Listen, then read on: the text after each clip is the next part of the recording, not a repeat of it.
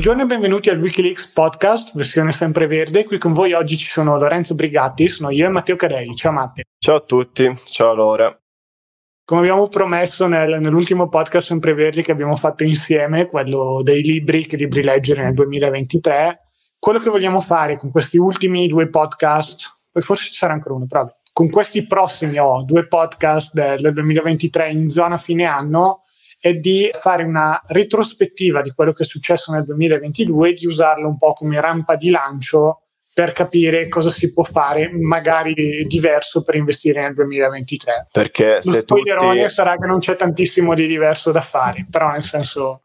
Se tutti guardano il futuro, noi guardiamo il passato. Eh, un motto che non avanti che se mai. ti giri vedi il passato. esatto, esatto. Dobbiamo riadattare. Citto milanese imbruttito. Ah, era Ciccio Graziani in campioni con il futuro. Gra- grande Ciccio, speriamo che ci ascolti. No, esatto, spacchettiamo in due questo, questo tema, quindi eh, vediamo in questo cosa è successo nel 2022 sui mercati finanziari e poi nel prossimo eh, vedremo cosa succederà nel 2023, facciamo proprio le previsioni mese per mese, giorno dopo giorno. A parte tutte le cose imprevedibili che già quest'anno sono persi tutti gli analisti tra guerre, fiammate di inflazione, aumenti di tassi, come se non ci fosse un domani.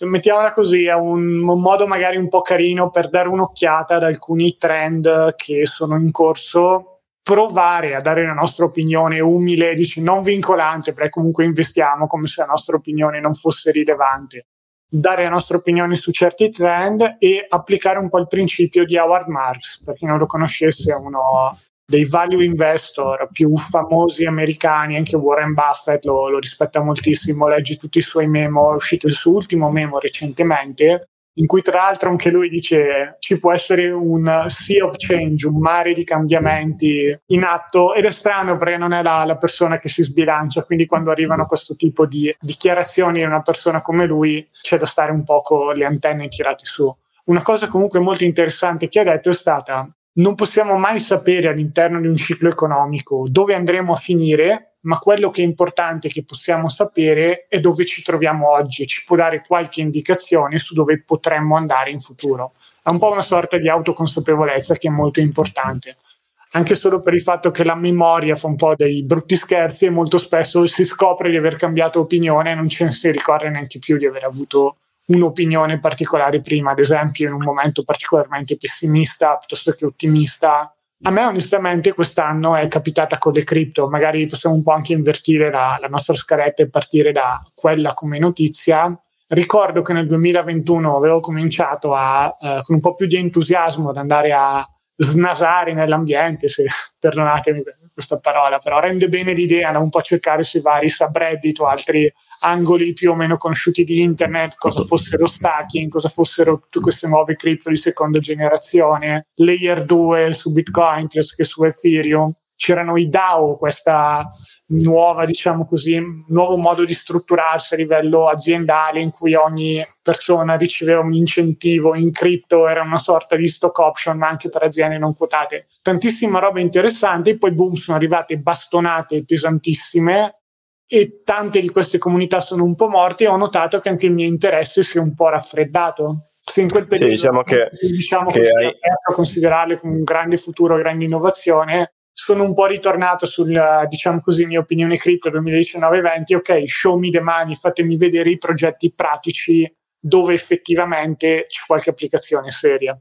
Un ascoltatore che ci sente da tanto, che ci segue da tanto, anzi, probabilmente dirà eh, Lore è caduto nella trappola del, del FOMO. Come succede a te, è successo a me, per altri settori magari, è successo a qualsiasi persona che ci ascolta, è normale perché siamo alla fine tutti, non dico tutti uguali perché non è vero, però cadiamo in queste trappole mentali e anche i più studiati eh, Secondo me è anche un po' una questione che c'è modo e modo di caderci nel FOMO. Però io ci ho mm. messo così pochi soldi che era un modo per dire, boh, se dovessero salire in qualche modo sono contento.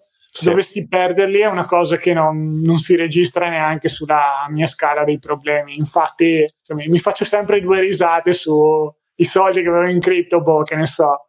I ne abbiamo parlato 30 prima. dollari in Solana che sono diventati 3 adesso che sta a meno 90 però sono in stacking quindi ci credo che si può ancora guadagnare tantissimo, signori. però sono proprio cifre piccole, ehm, l'avevo fatto per diciamo così, bagnarmi un po' i piedi e per automotivarmi ad sì, ma, è, ma è giusto, ma è giusto, cioè, una volta che vuoi entrare in un determinato settore, cioè, come lo diciamo, diciamo sempre, se nelle giuste percentuali puoi fare qualsiasi cosa. Cioè, chi, sì, chi è stato addirittura forse molto più conservativo rispetto anche solo all'1%, 2%, 10% massimo del patrimonio di cui... Ah, sì, secondo me guarda, dirò una cosa um, strana che non, non, non avrei pensato di dire, ma farlo con le giuste cifre, eh, cioè finire in queste trappole mentali, quindi FOMO, e quindi entrare ad esempio nel 2021 nel pieno lancio, slancio di, di una bolla, con quindi la giusta cifra, di nuovo eh, rimarco questa cosa, va pure bene perché quando scoppia la bolla, come, come è successo adesso, uno, poi ce ne potrebbero essere delle altre, prossimo anno se ne può creare, comunque questa è stata una bolla, una piccola bolla, scende, il bitcoin adesso sta almeno al 67% eh. e da inizio dell'anno il, il Ethereum da meno 63 se non sbaglio, cioè ok, hai perso 30 euro. È il contrario, che sì, Bitcoin è quello che perde di meno tra i due, su adesso i dati. Andiamo subito. Bitcoin meno 63, Ethereum meno 67. Sì. Vabbè, cioè, sono, sono comunque per sì, no, no, per, chi ci ha messo il, tanti soldi fa rabbrividire. Il punto è che se ci hai messo veramente, se sei caduto nella trappola della FOMO e ci hai messo tanti soldi, quindi perché hai seguito la massa, eccetera, eccetera, non sapevi per gestire il tutto, è una bella inculata. Non so come edulcorare il questo. in onore della finale dei esatto. per pochi giorni. E invece, se sei caduto nella trappola della FOMO perché siamo umani, perché va bene, queste trappole mentali le, le abbiamo avute, le avremo sempre, ok, ma con la giusta percentuale di soldi poi finché non vendo non è una perdita vera. Bravo, bravo. Ah, va bene, va poi, bene. Poi magari daremo qualche indicazione su dove ci aspettiamo che vada a finire il mondo cripto nei prossimi anzi possiamo già dare qualche spoilerone, però in realtà non, non è che boh, anche su quello non, non sono la persona più qualificata per dare informazioni, ma mi sembra il classico asset che quando la situazione economica e finanziaria, che vedremo quest'anno si è un po' deteriorata, dovesse tornare a migliorare, probabilmente qualcosa ripartirà anche lì. Se non altro perché sono diventate un asset speculativo. Ecco, questa forse è la novità più grossa 2021-2022 mondo cripto. Per noi non lo è mai stata da certi punti di vista, ma c'era sempre un po' questa narrativa, le cripto difendono dall'inflazione, quando vedrete, quando salirà l'inflazione, il dollaro e l'euro diventeranno carta d'accesso e invece bitcoin eh, sarà l'unica cosa con cui andarsi a comprare il pane, con un'inflazione che questa tra l'altro era anche la prima notizia che ci eravamo messo in scaletta, ne parleremo tra poco, un'inflazione che ancora nel 2021 l'ha fatta da padrona le criptovalute no, non sono state minimamente un oscuro contro ah, rendimento, rendimento nominale del, del, Bitcoin da inizio anno meno 63%, rendimento reale, quindi al netto dell'inflazione meno 75, meno, dai. Diciamo e poi di solito la gente come la giustifica, eh, però se tu lo prendi dal 2013 al 2017, da, data che vuoi tu ha fatto meglio dell'inflazione ho capito figlio mio, però cioè, anche un sacco di azioni singole prese a caso hanno fatto meglio dell'inflazione, magari pure di più di Bitcoin, ma questo non significa che siano degli asset per proteggersi dall'inflazione, hanno funzionato bene in quello specifico caso. Cioè, una, anche Tesla, uno può dire, ah, siccome ho comprato Tesla boh, dieci anni fa, mi, mi sta proteggendo dall'inflazione perché è esplosa, poi adesso Beri ha ritracciato parecchio, però non, non, ha senso, è un asset speculativo. Non è che sugli asset speculativi non ci si può guadagnare, ci mancherebbe, però attenzione a non dargli proprietà magiche che non possiedono, usare, diciamo così, torture matematiche per far vedere che ah sì, nel, effettivamente difende contro l'inflazione. Perché sulle azioni come aggregato invece le consideriamo come un asset per difendersi dall'inflazione? Perché perlomeno il ragionamento che sembra aver funzionato finora è che se le aziende che sono appunto le azioni sono parte di aziende alzano i prezzi per far fronte all'inflazione prima o poi l'inflazione si vedrà riflessa nelle casse di queste aziende in qualche modo, quindi non è una diciamo nel, nel medio, medio lungo termine eh, l'azionario, quindi investire in azienda è l'asset migliore per combattere l'inflazione per, per uh, la motivazione che spiego loro. Cioè, mettono i prezzi. Nuovo, non è una correlazione immediata, l'azionario ha perso quest'anno, non ci nascondiamo, meno del 60%, però ha perso anche quello a livello ben, ben diversificato ma questo non, non, significa che in un futuro le aziende non si adatteranno all'inflazione. Se riuscite a mangiare al ristorante e avete pagato una pizza di ira di Dio, eh ragazzi, state già cominciando a capire come faranno le altre aziende quotate a rifarsi dagli aumenti dell'inflazione, dal fatto che devono pagare stipendi più alti e così via.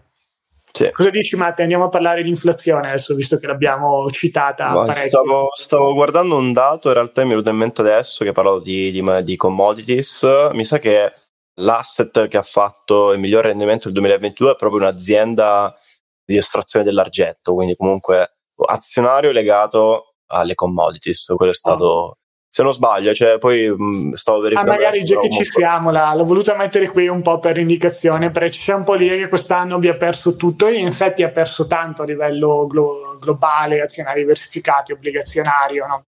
Non c'è stato un posto dove nascondersi, ma questo non significa che alcune singole aziende non ce l'abbiano fatta. Ne ho preso una, boh, secondo me divertente da certi punti di vista, è McDonald's, molto odiata in Italia, l'ho sentita chiamare anche McMurdo con nomi veramente brutti, oh. incredibili. Qual è l'idea di fondo? È quando, cioè, cosa sta succedendo adesso, perlomeno la, la provo ad indovinare, quando ci si aspetta una recessione, uno dei posti più anti-recessione dovrebbe essere il settore del fast food perché hanno già paghe da fame, perché è comunque un, un menù nutriente, magari una parola grossa, però nel senso è un apporto di calorie che si può prendere con un prezzo molto basso. In Italia c'è tutto un altro mondo, ma se uh, usciamo un po' dal nostro provincialismo, dove in effetti, va bene, il provincialismo italiano si mangia da Dio, ma se andiamo a, all'estero ci sono molti posti dove McDonald's per qualcuno può rappresentare una buona alternativa rispetto a alternative locali o quant'altro e quindi il prezzo dell'azione riflette il fatto che anche se dovesse arrivare una crisi, McDonald's dovrebbe essere a livello di guadagni una delle aziende più resistenti. In più, non so se vi è mai capitato di andarci ultimamente, hanno adesso tutte queste colonnine robot che tra l'altro sono più brave ad upsellarti roba rispetto alla gente che, che ci lavora dentro però stanno anche, diciamo così, automatizzando sempre di più per essere meno dipendenti dalla manodopera e con un'inflazione in aumento uno dei costi che aumenta. Questo significa che bisogna andarsi a comprare tutti in McDonald's adesso? Sul panino magari ognuno ha la sua opinione, quindi boh, probabilmente no. Per, per la vostra salute non lo so quanto sia ottimo, a meno che non sia in piccole quantità. Per quanto riguarda l'azione, invece, attenzione perché, e questa è un'altra delle cose di nuovo, per citare Marx, Howard Marks, che sta un po' diventando il protagonista del podcast, podcast. di oggi, attenzione a non utilizzare un pensiero di primo livello quando si pensa alle azioni. Il problema, se il fatto su McDonald's adesso è un buon investimento o no, è che probabilmente, visto la valutazione quasi ai massimi, il mercato, l'aggregato degli investitori, pensa che McDonald's sia già un'ottima azione quindi in tanti sono entrati e ci hanno messo soldi convinti che beh, se arriva la recessione McDonald's resiste. Però cosa succede? Molto probabilmente queste aspettative del mercato sono già nel prezzo e è più probabile che se venisse fuori qualche dato e risultasse che McDonald's non è la fortezza che si pensava, il prezzo dell'azione potrebbe scendere parecchio. Perché la vera domanda da farsi è non è quello che pensano tutti, ma è c'è qualcosa che probabilmente pensano tutti su cui io sono in disaccordo e quindi posso prendere una posizione di questo tipo. Esatto. E lì è dove gli investitori un po' più attivi fanno i soldi. Quindi di nuovo McDonald's è un esempio non un consiglio di investimento, cioè, no, questo non può neanche essere considerato un'analisi aziendale o, o di qualsiasi cosa, è solo per farvi vedere che ci sono anche azioni in un anno in cui le azioni non hanno fatto bene, che comunque sono vicine ai massimi storici e sono salite perché operano in settori particolari. Vabbè, fine pippone, torniamo all'inflazione, dai. Eh, l'inflazione è stato, penso, l'elemento più dirompente di quest'anno, più del Covid, perché il Covid un po' ce lo siamo dimenticati, eh, anche per non, fortuna. Non è finito neanche nel recap, tra l'altro, il Covid, sto guardando adesso. Non è finito il recap perché dopo due anni dici basta, cioè... Eh. E non siamo Novax, però... Poi Pensiamo... toccando ferro finora, cioè, nonostante sia inverno, cioè inverno, Dio, vabbè, quasi. faccia freddo, ci siano più mh, raduni e quant'altro, sembra che sia ancora tutto grosso modo ok. E lo, l'ora, ora ti triggero, quanti gradi ci sono da te? Ah, siamo sullo zero, per oggi sono uscito a fare una okay, passeggiata e fa caldo, fa caldo. costantemente, quindi boh, ci saranno 20 cm di neve qui. Minchia. Comunque, volevo triggerarti dicendo da me 18.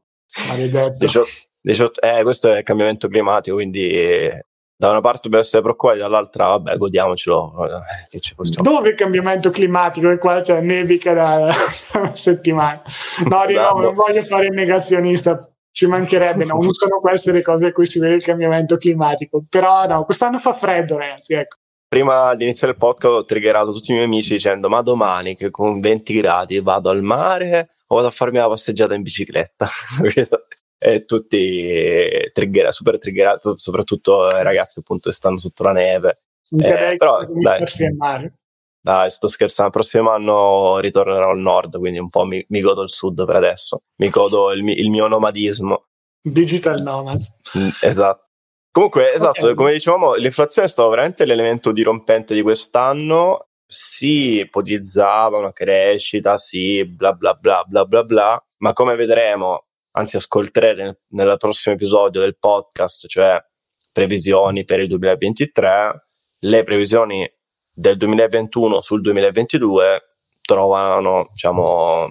Non è transitoria questa inflazione, insomma. Cioè, sì, più che altro c'è... Lo, lo sarà no, se però allarghiamo di molto il concetto di transitoria, non è due mesi ma, passato. No, que- quello che volevo dire io è che la maggior parte veramente degli analisti neanche la prendevano in considerazione un rialzo così forte dell'inflazione. E invece nel 2022 c'è, c'è stato questo, questo ria- c'è tuttora. È arrivato in doppia cifra a novembre, abbiamo qui qualche numero in sovraimpressione per chi ci guarda su YouTube, adesso è l'inflazione annua calcolata, diciamo così, ogni mese. A inizio anno in Italia era il 4.8% a gennaio, poi è andata via via salendo, giugno è arrivata all'8%, sembrava si fosse un po' calmata a luglio e poi invece adesso ha raggiunto un nuovo massimo storico, non inteso come storia, ma storico inteso come periodo degli ultimi boh, 20-30 anni, comunque gli anni 80 erano un periodo in cui c'era un'inflazione più alta, è tornata a doppia cifra, 11.8%. E eh, da questo punto di vista, eh, forse la fine di un'altra narrativa che ho sentito parecchio, ed è quella l'euro ci proteggerà dall'inflazione, il dollaro ci proteggerà dall'inflazione, cioè non noi ma gli americani, un po' tutta questa narrativa che un certo tipo di valute sono così forti che in qualche modo sconfiggono l'inflazione solo con la loro, diciamo così, capacità di esistere. Attenzione, sì. non è questo il podcast che noi facciamo in euro, torniamo alla lira che negli anni 90 si stava tutti bene, anche se probabilmente si stava bene negli anni 90, ma per altri motivi. Il punto è che questa ondata di inflazione è stata generalizzata. Se uno va a prendersi altre valute più deboli, in alcuni casi, perlomeno a livello europeo, è stata anche molto più marcata rispetto all'Italia. In Polonia mi pare che sia girasse intorno al 17-18%, però non ho sentito nessuno dare colpa allo svuoti perché, eh, ecco, vedi, colpa sì, che altro, svuoti, mm, avuto boh, il banano. La differenza, la differenza, tra noi europei e gli americani è che l'inflazione qua è molto più, più pesante per il problema della, dell'aumento dei, del costo delle materie prime. Sì. E loro invece si, non hanno questo problema, infatti l'inflazione core, cioè a netto di petrolio, bla bla bla bla bla, bla è molto meno marcata. E infatti noi cioè, cioè, è pesante, questa, questo, soprattutto perché un altro elemento del 2022, to, un'altra guerra. Non, abbiamo, non avevamo presa in considerazione eh. questo, questo problema, questo problemino. Una guerra con il fornitore di energia principale dell'Europa, quindi anche sotto quello da un certo punto di vista il problema. Uno può dire di guerre ne avvengono tutti gli anni nel mondo ed è vero, quindi boh, forse per noi europei è stata una sorpresa perché eravamo un po' eh, cresciuti con uh, l'ingenuità che va bene, l'Europa ormai è abbastanza tranquilla, con l'Unione Europea piuttosto che stati satellite, non si vedranno più guerre di questo tipo. È un'ingenuità di cui ammetto anch'io di esserne stato, diciamo così, vittima. È un po' un podcast di outing per me questo oggi.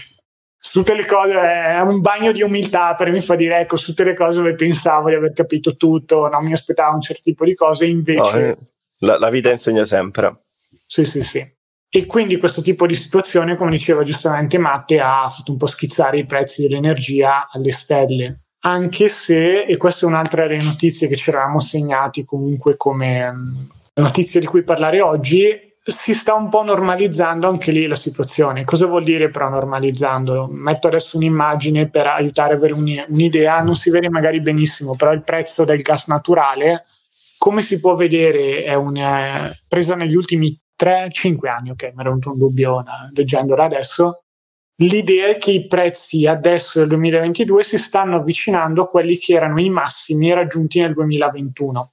Quindi non, diciamo così, rispetto ai picchi enormi che sono raggiunti nel 2022, nel pieno di incertezza, nel, quando non, c'era un po' anche questa narrativa, non ci sarà più il gas quest'inverno, moriremo tutti di freddo, di fame, di entrambi. Invece pare che la situazione più emergenziale sia un po' rientrata, quindi i prezzi si stanno stabilizzando questo non significa però che la fiammata non abbia avuto delle conseguenze. Ci sono dei business che non sono stati in grado di reggere l'urto di questa fiammata, magari dopo due anni anche di pandemia, dove non hanno avuto degli ottimi incassi, la fiammata è stato un po', diciamo così, il bacio della morte. Quelli un po' più solidi ce l'hanno fatta, si sono consolidati, hanno magari efficientato un po' di più dal punto di vista energetico, ma può essere che da qualche parte, che ne so, qualche panettiere piuttosto che pasticcere, qualche realtà un po' più piccola, non si è riuscita a gestire l'aumento dei costi. È sempre un po', poi da questo punto di vista, molto complesso capire dove si andrà a parare, onestamente. Se mi chiedessero oggi un'opinione su dove sarà il prezzo del gas tra 6 o 12 mesi, direi chiedete a Matteo Cadei perché io di sicuro non vi so rispondere. Io, io, faccio così, non si vede tutte e due, ma faccio così. Yeah. Io, io, anzi, la mia analisi tecnica è non lo so, Rick. Lo sveleremo l'anno prossimo dove sarà il prezzo del gas. Esa- esatto. Vuoi sapere il prezzo del gas il 7 aprile 2023? Te lo dirò il 7 aprile 2023. Eh, è un po' triste, lo so che magari qualcuno vorrebbe. Cioè, secondo me c'è anche un po' la falsa narrativa che ci si aspetta quando qualcuno ha esperienze in determinati settori degli investimenti, poi automaticamente deve capirne tutto di tutto il resto. Un po' come, ok, so maneggiare gli ETF, quindi cosa ne pensi di Apple? Vado a comprarmela, vabbè. Non lo so, ho fatto un po' di analisi di aziende piuttosto che letto qualcosa a livello di investimenti, però non è che le conoscenze acquisite per come comporre un portafoglio di eh, ETF mi aiutano a valutare Apple come azienda o a fare sì, analisi più tecnica. Che, più che altro è la, la differenza tra previsione e scenario, cioè un conto è se io eh, provo a fare una previsione secondo tutto il mio background, cioè tutti i miei studi, quello in cui credo, perché c'è anche questa considerazione da fare. Quindi dico tra sei mesi il prezzo del, del gas sarà, sarà questo. Un conto invece è fare uno scenario molto più comprensibile, nel senso, ok, io una mia, faccio una mia analisi eh, che posso condividere oppure no, secondo me il gas può, può, essere, può andare su o può andare giù.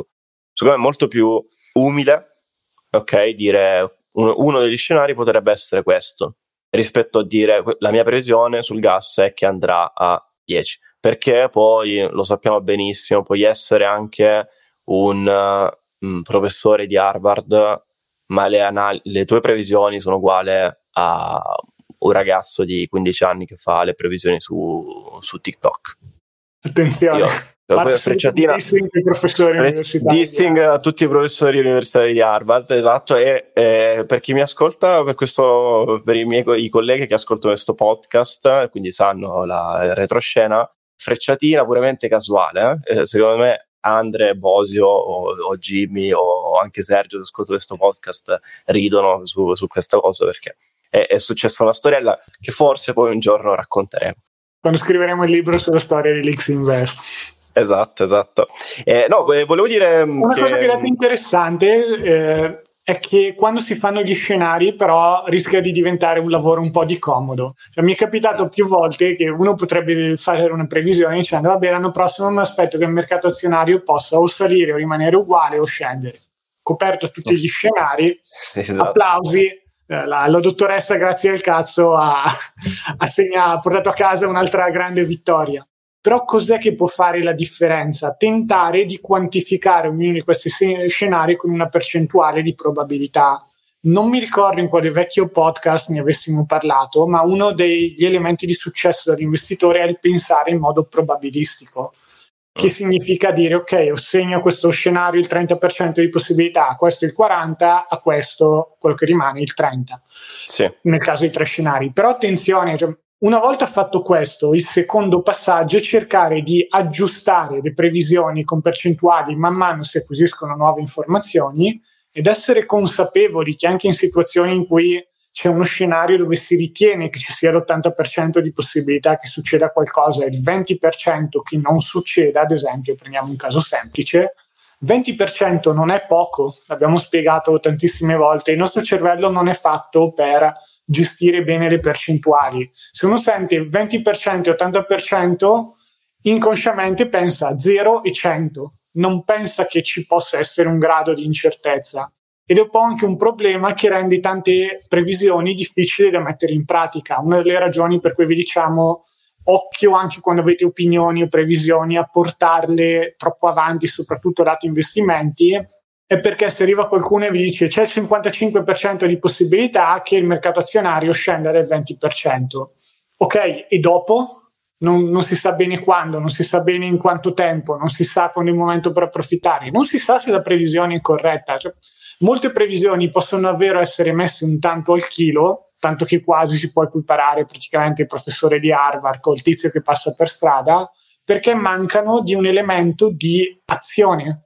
C'è una previsione magari messa un po' nel vuoto con quell'incentivo perverso che se per sbaglio ci azzecco, poi vado a parlare ai talk show, sono famoso, sono intelligente, bravo, guardate quanto sono bello se sbaglio, vabbè, sarà una delle 100 previsioni che non si sono avverate, se la dimenticheranno tutti e andiamo avanti così. Quindi oh. occhio da questo punto di vista a chi se, è troppo se volete, se volete iniziare a fare previsioni sempre ribassiste, ragazzi, perché prima o poi ci prendete. Eh, quest'anno ci hanno preso i ribassisti. Oh. A quel punto andate in televisione e parlate con chi volete, perché tanto andate in, in, televisione. Poi continuate per altri sette anni a continuare con previsioni ribassiste e poi prima o poi un'altra crisi ci, ci sarà, dai.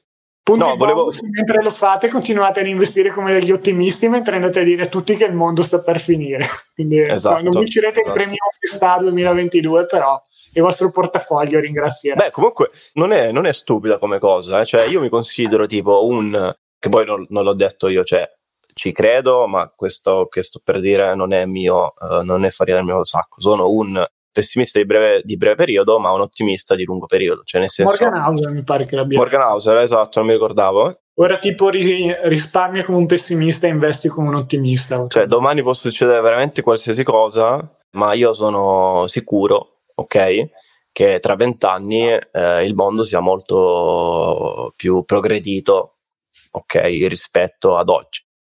Beh, è arrivato già chat GPT che si vuole prendere il nostro lavoro, quindi dai, fino a no, che solo, non solo, mi sento tranquillo, dai. Solo ad esempio alla notizia della scorsa settimana sulla fusione nucleare che si stanno avvicinando con... Uh, a quello ho detto, che figata, cazzo. Cioè, non sarà magari tra 20 anni, sarà tra 50 che può essere commerciabile.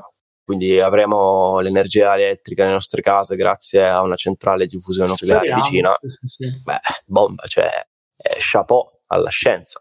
No, e questo mi fa collegare a un discorso che volevo fare prima, cioè non sono molto scramantico in realtà, però è bello dire che comunque in questi due o tre anni non siamo proprio sotto una stella luminosissima, eh. nel senso che tra Covid, eh, detto prima, guerre, pandemie, eh, disastri ambientali, disastri geopolitici, eccetera, eccetera, ci sentiamo un po' eh, sfigatini.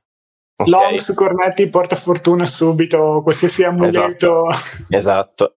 No, quello che volevo dire è che ci stiamo preparando a quando arriverà invece un anno positivo.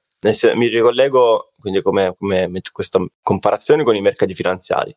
Da inizio anno, da dicembre dell'anno del 2022, i mercati stanno scendo, scendendo, ok?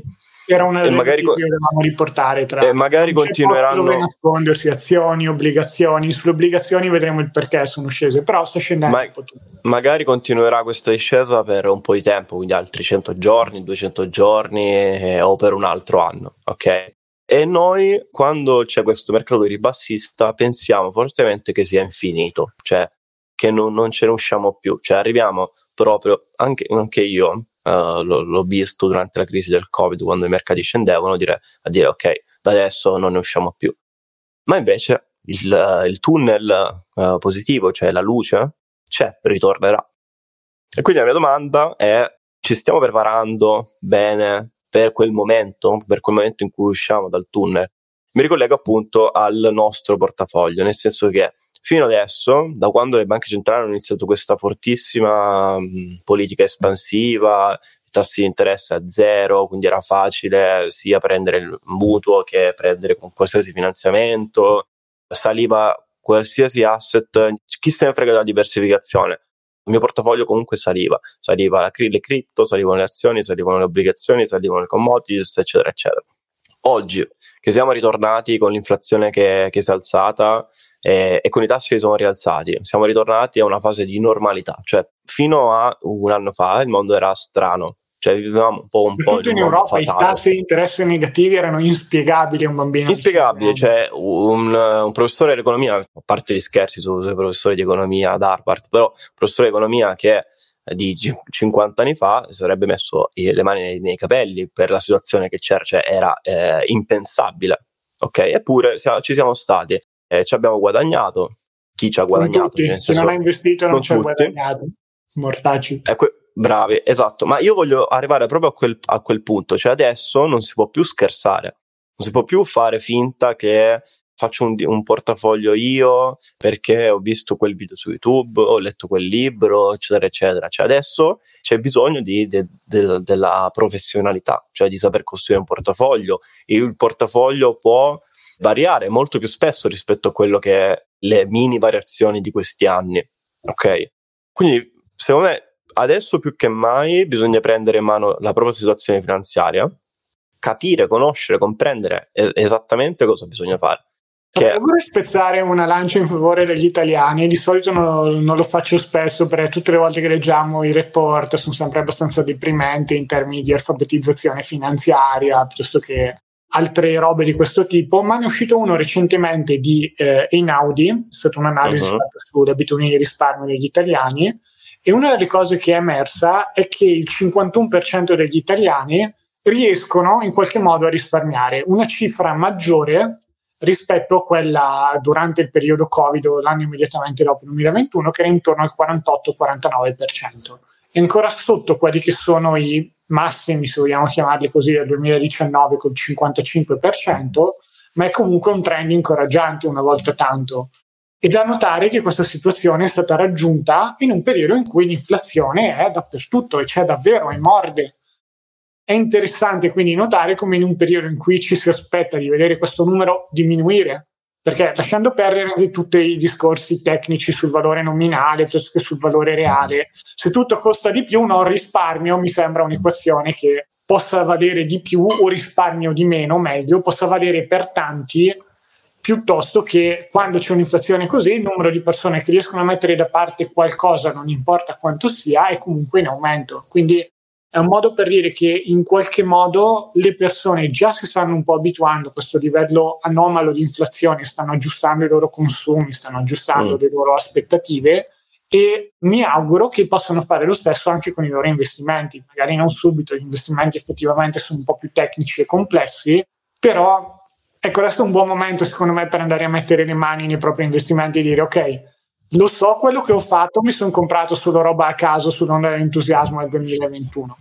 Il 2022 è sicuramente l'anno che dovrebbe essere stato un po' lo sveglia marmotte per, per citare. Sì, diciamo che anche perché per, per, chiudere il cerchio sull'inflazione, cioè, non, non, dico che siamo stati gli unici perché non è vero, ma siamo stati uno dei pochi, almeno in Italia, a dire che anche quando l'inflazione era bassa, eh, a dire che comunque c'era e cosa fa questa inflazione. Che sarebbe questa... potuto tornare a livelli più alti. Mi ricordo, eh, la deflazione, non ne frega dell'inflazione, che tanto qua si torna in deflazione nel 2017. Ma c'è il fatto che il nostro non era una previsione, è no. eh, il semplice studio di quello che è il, il ciclo economico, cioè quindi eh, crescita in generale, quindi crescita e, e, e, recessione, mettiamola così. O anche l'umiltà nel dire non sapremo quale sarà la prossima stagione economica, sappiamo quali sono le stagioni economiche, che sono serie storiche che spiegano quali tipi di asset class, prodotti finanziari, faranno meglio, quali faranno peggio in ognuna di queste stagioni economiche.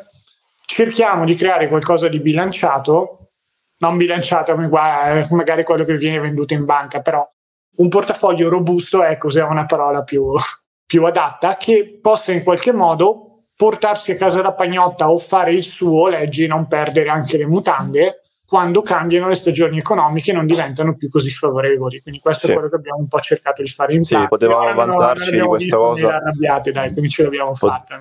Mi ricollego al, al, prossimo, al prossimo punto. Mi, ci potevamo vantare su questo, invece siamo stati umili e il, un portafoglio 60-40 quest'anno ha fatto il meno 20% circa, o meno 17% adesso, quello che è. 60% eh, azionario, 40% azionario, per chi non conosce. Un nostro, un nostro invece ha fatto tipo il meno 7%, questo perché abbiamo costruito un portafoglio in maniera tale da coprirsi da, da, da, dall'inflazione.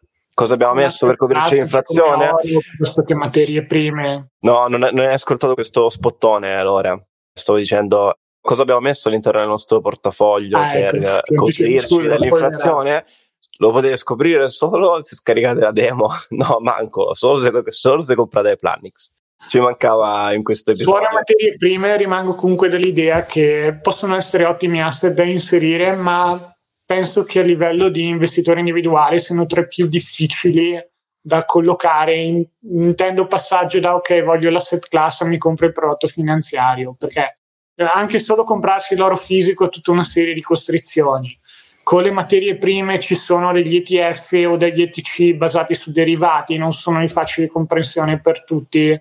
Quindi è sempre un po' difficile andarsi ad improvvisare consulenti finanziari di se stessi da quel punto di vista. Per chi ha tenuto dei portafogli più semplici, invece basati principalmente su azioni e obbligazioni, questo non è stato un ottimo anno, perché di nuovo abbiamo visto dati prevalentemente basati sul mondo americano, però a livello europeo non si sono allontanati molto. Fondamentalmente cosa succede quando si fanno certi portafogli 60-40? All'interno del 40% da parte obbligazionaria tende ad avere scadenze piuttosto lunghe, che quando i tassi di interesse salgono tendono a svalutarsi parecchio il meccanismo l'abbiamo già spiegato tante volte, magari questa volta no, non lo spieghiamo una volta tanto. No, io faccio una premessa, nel senso... Se non ci credete va bene, no, non c'è problema, fate fact checking che tanto va di moda in questo periodo, però questa è un po' la dinamica morale in questo tipo di anno in cui con l'inflazione le azioni nel breve non vanno benissimo e hanno perso. Le obbligazioni con l'aumento dei tassi di interesse, quelle più di lungo periodo, sono state martoriate. Un portafoglio 60-40, perlomeno versione americana, ha avuto un anno simile a quelli che ha avuto durante tipo la crisi del 29 piuttosto che il 41. Hai, la slide se, se, la vuoi mettere? Hai la slide se la vuoi mettere? No, comunque mentre mette la slide... Se non l'abbiamo quella, è un'immagine che non avevo preso, però sì abbiamo sulla scaletta no, il... Sì, eh, boh, c'è un articolo di Reuters che dice che eh, i, i, ritorni peggiori agli ultimi 100 anni, quindi no, no non okay, noccioline. No, però ecco, io qua mi sento di fare una previsione su 60-40 come tipologia Vai. di investimento. Non è morto, secondo me tornerà, è un po' come lo zombie. È solo che, come tutte le strategie di investimento, non possono funzionare costantemente dove con costantemente qui intendo su base annuale, non sono orologi svizzeri che ogni anno portano a casa il rendimento. Se volete quelli, prendetevi un conto deposito che adesso sono pure saliti i tassi di interesse. Notizie del 2022, credo che sia l'ultima tra quelle che avevamo un po' in scaletta che non abbiamo ancora toccato in modo approfondito. Però se volete qualcosa che sia, diciamo così, l'orologio svizzero degli investimenti, prendetevi conti di deposito, buoni postali. Appena ci si sposta su qualsiasi altro prodotto finanziario, anche di quelli che sono venduti come più sicuri come le obbligazioni, occhio perché i rischi sono sempre dietro l'angolo e la volatilità è lì, quindi quest'anno Comunque magari la... sono scontenti tanti che la premessa lasciati, hanno cominciato ad investire perché hanno visto ah, l'anno scorso sta salendo l'inflazione adesso corro ad investire. Ed è forse uno dei messaggi che secondo me è importante dare anche se un po' contro quello che è il nostro interesse diciamo così come l'X Invest è sacrosanto investire per proteggersi dall'inflazione ma è sbagliato secondo me approcciarsi agli investimenti solo perché ci si è svegliati e si è detto sul giornale che c'è il 5% di inflazione, il 10% di inflazione, i soldi che bruciano sul conto corrente, devo correre ad investirli. Ci vuole un minimo di pianificazione, se no si finisce per fare dei disastri o per mm. perdere tantissimo. Tanti poi si bruciano perché si fanno l'idea che ah, mi hanno detto di investire quando l'inflazione è alta, investo e non solo perdo per l'inflazione, ma ho perso altri soldi, quindi mi hanno raccontato palle e non investo più un centesimo in vita mia. Non, non ha senso operare così, onestamente, anche se ho capito se non essere dei professionisti, ma ci vuole un minimo di alfabetizzazione. No, infatti secondo me questa cosa, l'avevo detto prima, cioè ci deve essere da, da questo periodo in avanti bisogna che ci sia un miglioramento nell'alfabetizzazione finanziaria, cioè è secondo me il fatto su che cos'è almeno l'inflazione l'abbiamo capito tutti. Anche perché c'è stato questo bonus di quest'estate di 200 euro famosi alle famiglie, non ricordo a chi, su soldi, e gli italiani magari sono chiesti ma ok, ma per cosa mi stanno dando questi soldi? E hanno capito che l'inflazione gli stava bruciando nei, nei conti correnti, quindi ah, però e... hanno capito quando sono andati tipo al supermercato e hanno visto che il burro costava il doppio rispetto a quello il che doppio. mm, forse c'è qualcosa che non so, va.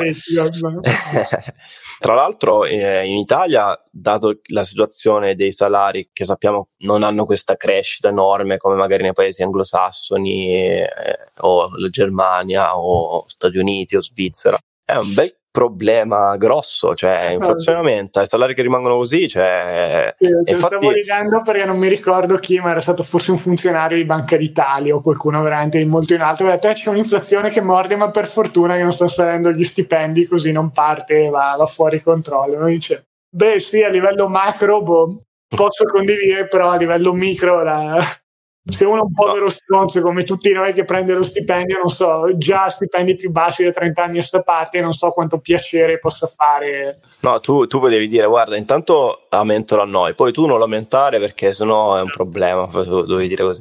No, comunque alla fine volevo bloccarti su, sul portafoglio 6040, ma non sono riuscito, non, ti volevo bloccare. Era solo una premessa perché sei partito a cannone su 6040, che è meno 20, eccetera, eccetera. Però perché si dice 6040, portafoglio 60, 60 azionario, 40 obbligazionario, è un modello che si utilizza cioè si prende proprio come, come, modello questo per capire un po' come sta andando cioè il mercato, mettiamola così, perché 60 azionario, perché 40 obbligazioni, perché, perché l'azionario in generale è il motore del rendimento del portafoglio, ok?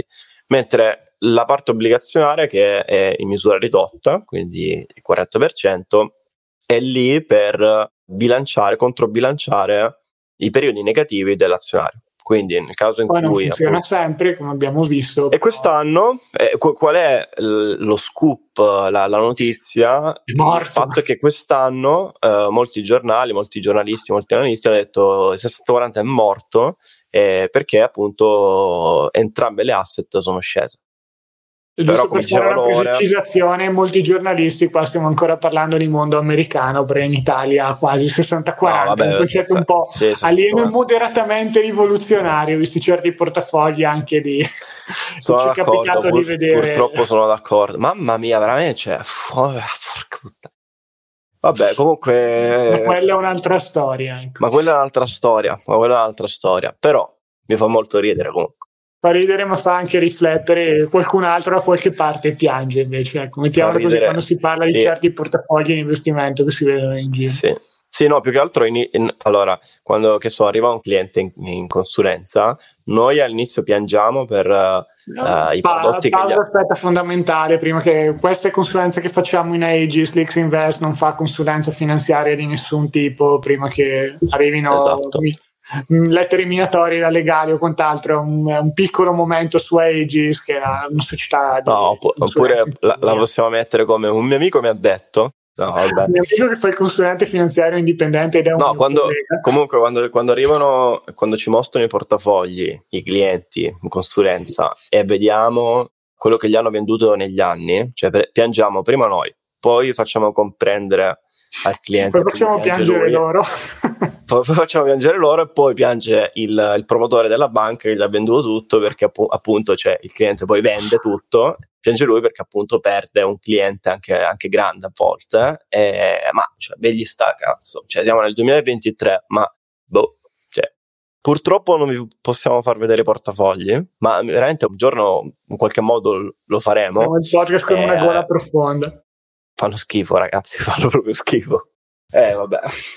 Uh, però non diremo quali intermediari finanziari, ma era tutto un grande mistero, insomma. Sì, sì, sì. sì. Anche no, per evitare cause legali. No, è un'idea, ecco, ma magari fateci sapere, scriveteci nel, sulla mail o scriveteci a noi dove volete, se vi possa interessare un webinar o qualcosa del genere, tutto in anonimo, in cui analizziamo un, un portafoglio dei prodotti che, che abbiamo trovato nei, nei, portafogli dei clienti. Potrebbe essere Questo carino, carino. la sezione storie dell'orrore, sì.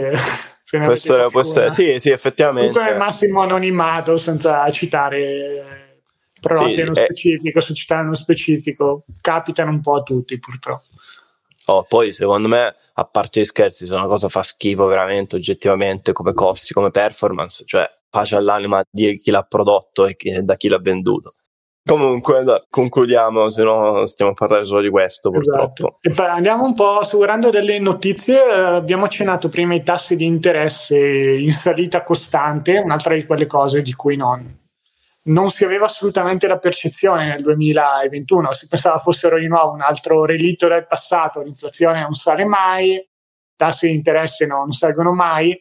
Ecco, questa è una slide che ho preso dal sito di Charlie Bilello, dal suo uh, account di Twitter, ma credo che abbia anche il suo sito personale. Un ottimo divulgatore americano per chi mastica un po' di inglese, sicuramente consigliato, quindi seguitelo da qualche parte. Purtroppo mi sa che non è super leggibile anche per, per chi ci guarda da YouTube, però una traduzione molto veloce che in questo momento ci sono tassi in rialzo in tutto il mondo. Nell'Eurozona sono al 2, eh, Regno Unito sono al 3,5, in Polonia 6,75 alla grande. Eh, negli Stati Uniti sono comunque di nuovo piuttosto alti, eh, no, li ha messi, incredibile. Li ha messi tutti tranne quelli della sua nazione, incredibile. Penso che siano comunque intorno al 4-5%, hanno fatto l'ultimo rialzo eh, pochi giorni fa. Fammi no, yeah, c'è, c'è US, US. Ah, non sono perso, niente, sono ciccato io. Quanto, quanto sono? 4,38, ok dai, c'eravamo, ah, no, 4,5. 4, sì, 38, sì, 36. Quindi ci sono questi eh, tassi in costante salita quando erano vicini allo zero, perlomeno nel mondo occidentale, ma sono solo a livello nominale. Appena si vanno a confrontare rispetto a quello che è il tasso reale, quindi con l'inflazione mese su mese del periodo, come potete vedere, per chi ci sta guardando su YouTube, c'è un mare di rosso. Cosa significa? Che anche se ci sono dei tassi positivi in termini nominali, in, rispetto all'inflazione sono ancora negativi. Ci sono delle eccezioni, ad esempio la Cina che notoriamente sta applicando una politica diversa, l'India piuttosto che Hong Kong, l'Arabia Saudita. A quanto pare l'Asia sta reagendo un po' a questa situazione mondiale in modo diverso rispetto a quello che stanno facendo Europa e Stati Uniti. È stato comunque uno dei temi fondamentali del 2022 ed estremamente probabile che sia uno dei temi ancora centrali nel 2023 perché, come abbiamo accennato prima, il fatto che le banche centrali stiano alzando i tassi fa sì che gli investimenti obbligazionari esistenti stiano, diciamo così, perdendo di valore perché ci sono dei soldi intrappolati, se possiamo chiamarli così, a un tasso di interesse molto più basso. Di contro, però, nuovi investimenti obbligazionari piuttosto che nuovi conti deposito, tutto quello che è influenzato dal tasso di interesse, è diventato un concorrente molto più serio di investire nei mercati azionari. C'è stata questa narrativa che è andata avanti per anni, dal 2018 sicuramente, forse addirittura anche prima. Si chiamava TINA, There is no alternative, e si diceva se si vuole portare a casa un rendimento, oggi sui mercati finanziari bisogna andare sulle azioni oppure su obbligazioni particolarmente rischiose, altrimenti se vuoi il rendimento dei bund tedeschi sono lo 0% o il meno 0,5% e un calcio nel culo. Quindi si investiva con la certezza di perdere i propri soldi in termini nominali. È per questo che dico che i tassi di interesse negativo erano inspiegabili a un bambino di 5 anni. Se gli aveste detto vi do 5 caramelle e poi tra 4 anni te ne do indietro 4, ti fa ma ma no, perché non ha senso. Piuttosto mi tengo sotto il materasso le 5 caramelle e le tiro fuori a 4 anni. Ha ragione il bimbo di 5 anni, però per anni l'economia in Europa ha funzionato in questo modo inspiegabile. Adesso si sta un po' normalizzando e ci sono sia notizie positive che negative. Negative per chi, come abbiamo anticipato, ha investito su prodotti obbligazionari a scadenza troppo lunga, non consapevole di questo tipo di rischio, che si è trovato alle perdite simili all'azionario, se non addirittura più grandi in certi casi, quindi anche più grandi, sì. Tanti lesi portfolio, questi portafogli modello avevano al loro interno delle obbligazioni di lungo periodo, sono stati bastonati quest'anno. Anche un certo 60-40 con il 40% obbligazionario a media e lunga scadenza, boom, botte anche lì. E quindi da questo punto di vista, attenzione, o forse troppo tardi, però chi si è trovato col cerino in mano adesso gli tocca tenerselo. Di sì. contro, però, l'investimento obbligazionario è diventato più redditizio, quindi è un'opportunità per tutti i futuri investitori. Sì, ora sta diventando sì, interessante eh, investire anche in obbligazioni, non solo, come hai detto te, TINA sul, sull'azionario, ma anche sul, sulle altre class, asset class. Tra l'altro, stavo dicendo l'ho già detto in un podcast, quindi mi sa un mesetto fa, tre settimane fa, probabilmente diventerà anche interessante eh, riprendere il concetto di conto deposito o strumenti comparabili alla liquidità come bot o qualche strumento del genere. Found, sì. Metto una grossa mano avanti dicendo che non per chi ha 10.000 euro e quindi investe 10.000 euro nei bot, no, per chi ha magari 10 milioni di euro e ne investe una piccola percentuale nei bot che sono comparabili a liquidità. Quindi, ok, questo perché? Perché l'inflazione appunto così alta eroderebbe tutti i soldi non investiti con dei tassi interessanti che stanno diventando interessanti anche su strumenti monetari, si può pensare a questi strumenti. Questo per dire Diciamola che... così, è più per chi magari ha un capitale e sta cercando di crearsi una rendita, se una volta, un po' in onore al principio del TINA, doveva andare a prendersi dei rischi su un certo tipo di prodotti, adesso può portare a casa una rendita forse non equivalente, dipende un po' sempre anche dall'alchimia, come si costruisce il portafoglio, però si può portare a casa una rendita interessante, paragonabile a quella del 2021, investendo però in prodotti meno volatili sì.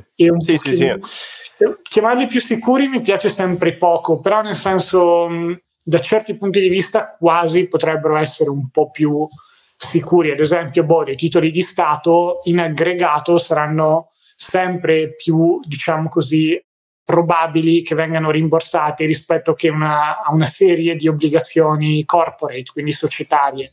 Chiaro che poi se prendiamo un certo tipo di stati e un certo tipo di società, le cose possono cambiare, però prendendoli proprio come un grosso calderone si può fare questo tipo di ragionamenti. Ed oggi i titoli di Stato governativi anche dell'area dell'euro, che prima erano boh, uno di quei, diciamo così, quelle robe running joke, non mi viene il termine in italiano, eh, ridevi e dicevi ma come compro una cosa che perde sicuramente di valore, faccio della beneficenza a chi non riesco a capire.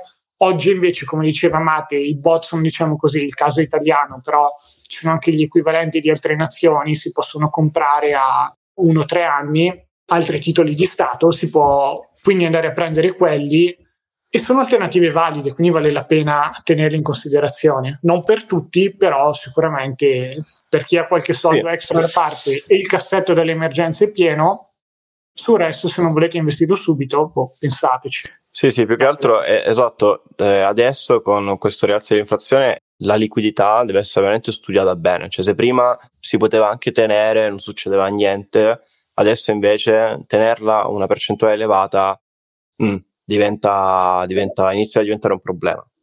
È una scelta che si può fare solo in ottiche, qui parlo magari personalmente perché di nuovo sto impegnando la liquidità recentemente ma non sto correndo a, ad investirla di corsa. Se mi dico, boh, no, non voglio fare market timing, ma preferisco magari aumentare il mio pack ed averlo più consistente di mese in mese piuttosto che entrare con tutta la liquidità subito, se poi dovesse arrivare un deterioramento dei numeri sui mercati azionari, obbligazionari, saltare fuori qualche opportunità interessante, non necessariamente sui mercati finanziari, ad esempio comprare casa, potrei dire ok, posso già mettere un anticipo importante per rendere un mutuo più corto tutto questo tipo di considerazioni mi fanno stare tutto sommato abbastanza tranquillo con un certo tipo di liquidità.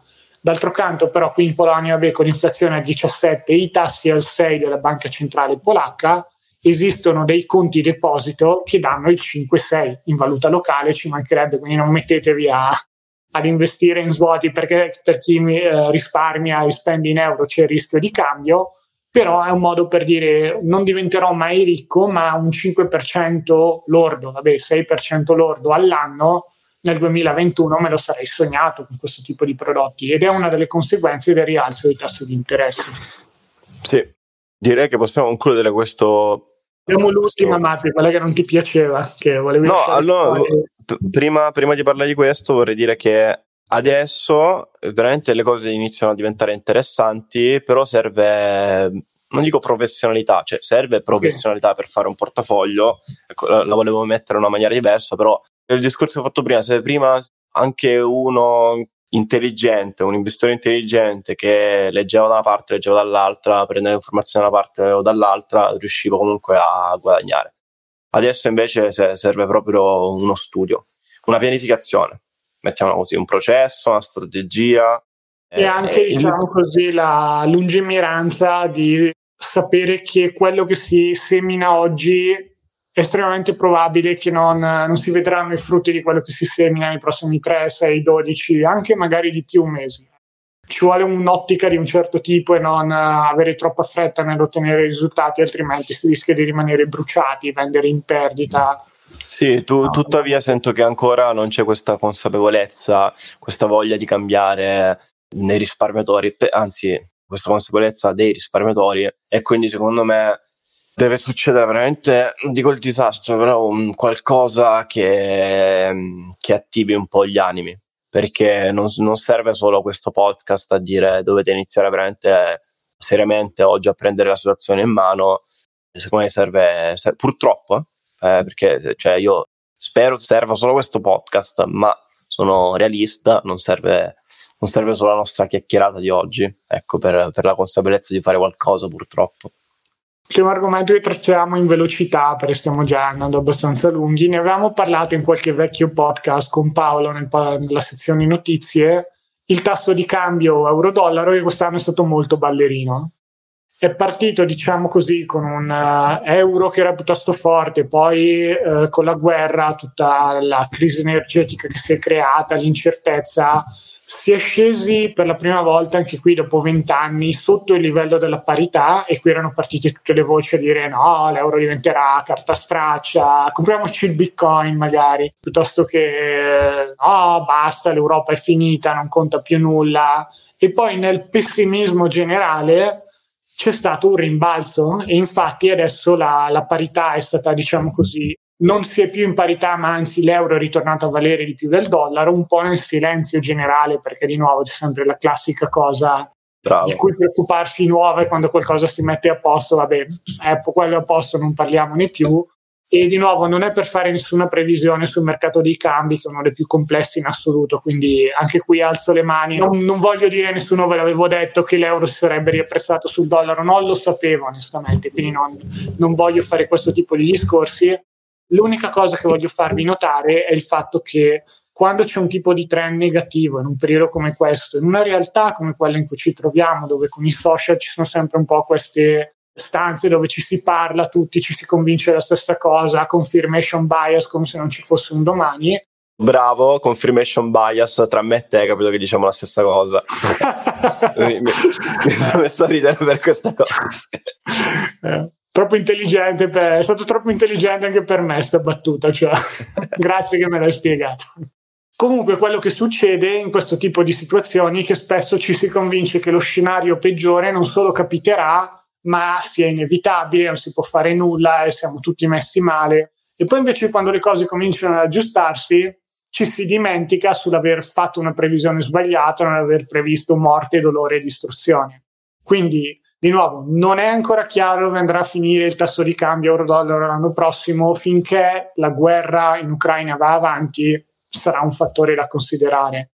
Quello che è cambiato forse rispetto all'inizio è che l'Europa e l'Ucraina, cioè l'Europa in generale, Ucraina inclusa, sono più pronte a questo tipo di situazioni di quanto potessero essere dieci mesi fa, quando era ancora tutto avvolto nell'incertezza. Quindi sta diventando man mano più chiaro e da questo punto di vista quando la situazione tende a schiarirsi i mercati apprezzano anche se la situazione non si è completamente risolta. Non è chiaro, poi di nuovo lo ripeto per la terza volta, voglio proprio essere chiarissimo, dove andrà a finire il tasso di cambio l'anno prossimo.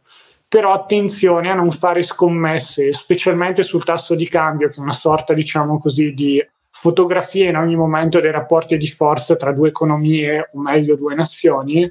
Attenzione a non fare scommesse troppo grosse a livello finanziario su questo tipo di fattori, sono veramente imprevedibili, non, la gente che ci becca sono veramente pochi e non è neppure il classico caso di eh vabbè mi arrangio facendo insider trading. O avete davvero qualcuno che ne so nella Fed piuttosto che nella banca centrale europea Central Bank of China che effettivamente vi chiama il giorno prima e vi dice cosa hanno intenzione di fare o altrimenti anche lì le, le possibilità sono veramente al lumicino di avere diciamo così informazioni extra rispetto agli, al resto degli altri partecipanti sul mercato comprarsi gli ETF ben diversificati da questo punto di vista risolve tranquillamente il problema. Beh, direi che gli, gli argomenti um, ne abbiamo trattati, ma in realtà secondo me magari ci arriverà quel, qualche critica dicendo è facile commentare quello che è successo eh, nel 2022, sono già successe le cose. Giusto, hai ragione. Ecco, ma il nostro, il nostro, obiettivo di questo podcast non è fare un'analisi di quello che è successo, cioè noi siamo partiti dicendo non lo faremo neanche nel 2023 come facciamo a farla per il 2022, cioè sarebbe una, un controsenso. No, il nostro obiettivo è proprio quello di far capire che è inutile fare previsioni, che quello che è successo magari succederà tra 5, 10, 20 anni, non le stesse cose, ma la crisi, uh, l'inflazione che scende, l'inflazione che sale, i tassi che scendono, i tassi, um, i tassi che, che, che salgono. E noi vi diamo qualche spunto di riflessione in mezzo a questa analisi, ce ne sono state tante e anche interessanti, anche l'umiltà c'è stata, mi fa sempre ridere questa cosa. Ho raccontato tutto quello che ho sbagliato praticamente, non ascoltate me quando faccio previsioni. No, sì, esatto, facciamo un ETF contrarian, facciamo il podcast Wikileaks contrarian. E quindi Brava che non funzionerebbe neanche quello, vedi? Cioè, no, non, non sono corretto al 100% su dire sempre la cosa sbagliata. Mi piacerebbe, però non funziona neanche quello. Il punto alla fine è che il discorso che ho fatto prima, cioè stiamo vivendo e vivremo tempi sicuramente difficili, però prepariamoci perché prima o poi questa cosa, questo, questo scendi della vita finirà, ci sarà un sali, un grosso sali, mettiamolo sul semplice, e dobbiamo essere pronti per, per investire e vivere la vita, non dico più felice, però più preparati. Ecco. Assolutamente sì. direi che abbiamo sì, detto davvero tutto con questo. Sì, sì, sì, sì. Quindi p- p- preparatevi, prossime... Ah, poi feedback, fateci sapere se veramente volete ad esempio un'analisi anonima di quelli che sono i prodotti che abbiamo in clienti in consulenza Secondo me interessante. fare un con i legali prima di ma, ma perché allora, se, ci, se vi, vi, facciamo ridere almeno un secondo del podcast, giuro che eh, quando prendiamo in mano queste cose, cioè noi prima piangiamo, poi ridiamo, poi piangiamo di nuovo, poi, poi ridiamo di nuovo, poi ci incazziamo tanto, poi piangiamo di nuovo e, e c'è questa questo eh, il ciclo dei mercati quello che vedeva fuori sono euforico sì. ansioso disperato. Esatto e quindi vi, vi, trasmetteremo anche a voi questa cosa quindi facciamo sapere. Prossima puntata probabilmente non sarò con me perché avrò varie cose da fare è male che ci non un cazzo da fare invece, ragazzi. No, non è vero. Comunque è un, un, feedback poi di fine anno su, su, Lorenzo Brigatti lo potete fare, cioè potete scrivere un bel commentino su, su Facebook dicendo è il miglior podcast sulla finanza personale e gli investimenti che c'è in Italia. Dai, diciamolo. Non lo pensate, diciamo. non scri- invece non scrivete niente. Diciamo. C'è un po' di confirmation bias, così mi fate felice per, per l'anno prossimo. No, sono, sono, sono, felice veramente alla fine siamo tra sempre in top 10 uh, del, del, podcast, vuol dire che, che vi piace, siamo contenti eh, veramente. Cioè, lo facciamo eh, anche magari quando siamo stanchi, lo facciamo nelle ore un po' strane della giornata, però lo facciamo veramente con, con gioia. Eh, Assolutamente sì. Perfetto. Per, Perfetto, per oggi è direi... tutto, grazie a voi per l'attenzione. Mate è sempre un top player, è stato fantastico averti qui con me oggi condivido il pensiero, anzi. E ci raggiorniamo alla prossima puntata. Ciao a tutti.